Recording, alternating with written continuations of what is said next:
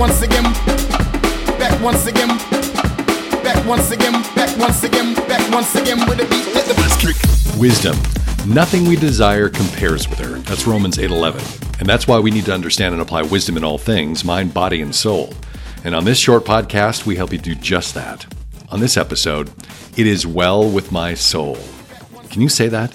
Horatio Spafford, he was a lawyer and Presbyterian church elder, wrote the hymn, It Is Well With My Soul. First stanza goes like this: When peace like a river attendeth my way, when sorrows like sea billows roll, whatever my lot, thou hast taught me to say, it is well, it is well with my soul. What does it is well mean? No doubt you're familiar with the hymn. Sung the world over, it has ministered to millions, and probably why it resonates so deeply is that for Horatio Spafford, the author, these lyrics are autobiographical. Horatio wrote the lyrics to this hymn while on a boat en route to Europe in eighteen seventy-three. Two years earlier, in eighteen seventy-one, Spafford's four-year-old son died of scarlet fever. And just a year after that, the Great Chicago Fire nearly wiped out all of his real estate investments.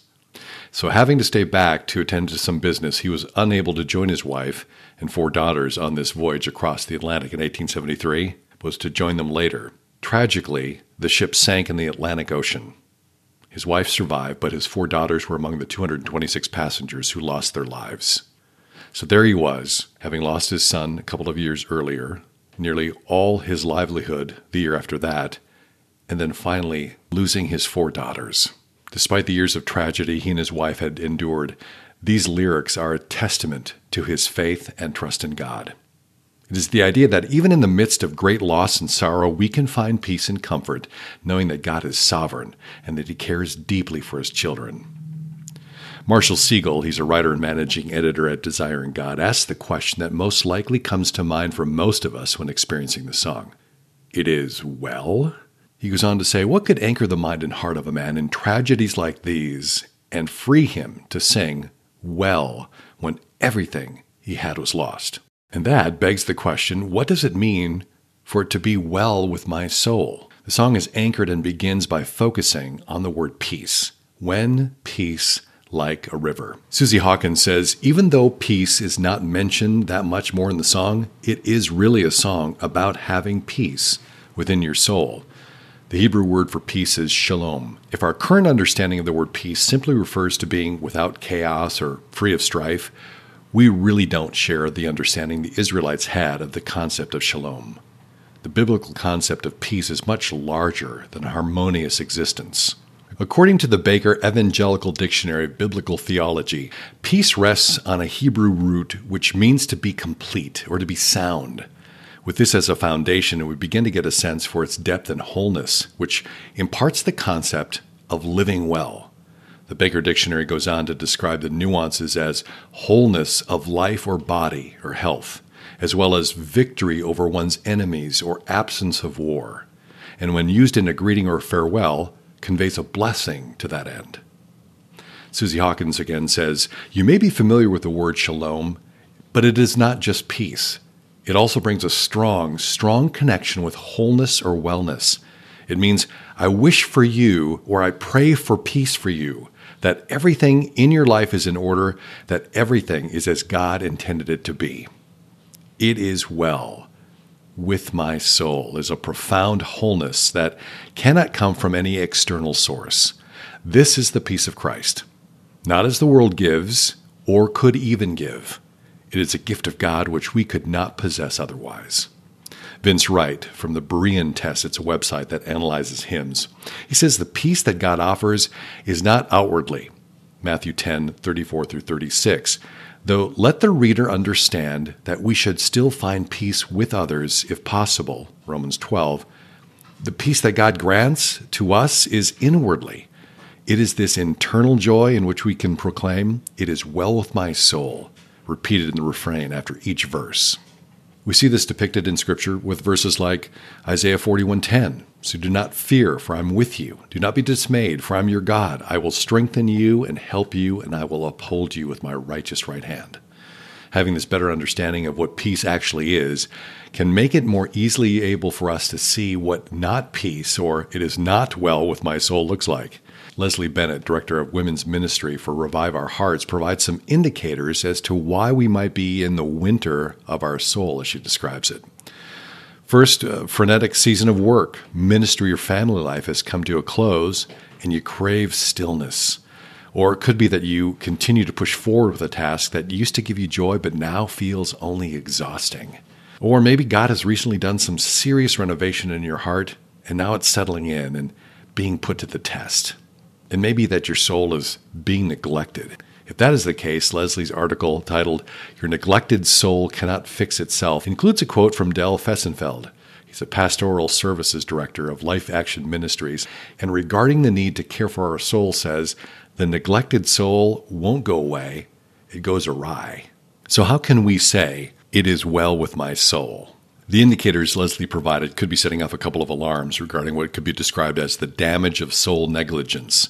The good news is that we can be taught, as Horatio was, to say, "It is well with my soul." Indeed, God is quite committed to our being able to say it. Sue Schlesman, author of Soul Speak: Praying Change into Unexpected Places, suggests several reasons why this hymn still hits home today.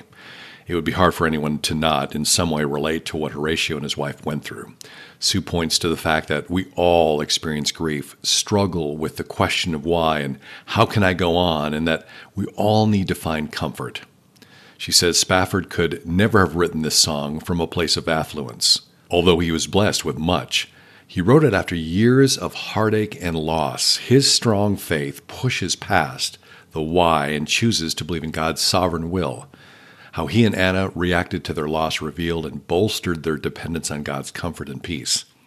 The song causes us to seek God for comfort. Perhaps we can follow the song itself and apply its truth to our daily lives. In light of God's intention for his leading, I want to highlight several considerations that Leslie Bennett refers to that we can use to begin the process of caring for our soul. We first want to join the author of Psalm forty-two five in asking ourselves a penetrating question. Why are you cast down, O my soul, and why are you in turmoil within me? Sit with that thought for a while. What does God bring to mind that may be contributing to the winter of your soul? Asking this question regularly will prevent us from drifting back out into the cold and also become what we offer to God in prayer. When we do, we allow the Spirit to lead us to the promises of God in His Word and away from those things we've allowed to creep into our lives that may be the cause of our neglecting our souls.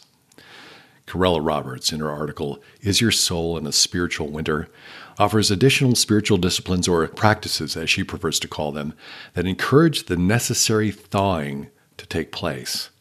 She first suggests a Sabbath. She says, a Sabbath is for remembering with thankfulness what the Lord has given you already. Winter tempts us to bemoan our losses, while Sabbath encourages us to embrace the abundance that is already ours in Christ Jesus. This is most likely where the question of Psalm forty-two five will lead us. To benefit from this practice, we can't overstate her next recommendation of separating ourselves, for a time, from anything that would keep you from talking honestly and listening intently to God. It is during this time that she suggests wordless prayers. She says that God is not impressed with our words, but He adores your trusting gaze. Use your imagination to take you into the throne room, onto Jesus' lap, like a child, and into a favorite Bible story, and simply be there with him. There is reason for hope, always. Well, the first part of Psalm forty-two five begins with facing the reality of the condition of our souls. It finishes with what we need to do about it. Hope in God, for I shall again praise him, my salvation and my God. The psalmist, while dealing honestly with the condition of his soul, was able to conclude, "It is well with my soul." Trust God to teach you to say, "It is well with my soul," and mean it. Thanks for listening to the Wisdom in All Things podcast. You can check out other episodes and get the free download of Five Steps Toward Wisdom in All Things. That more is available at wisdom in all things dot com.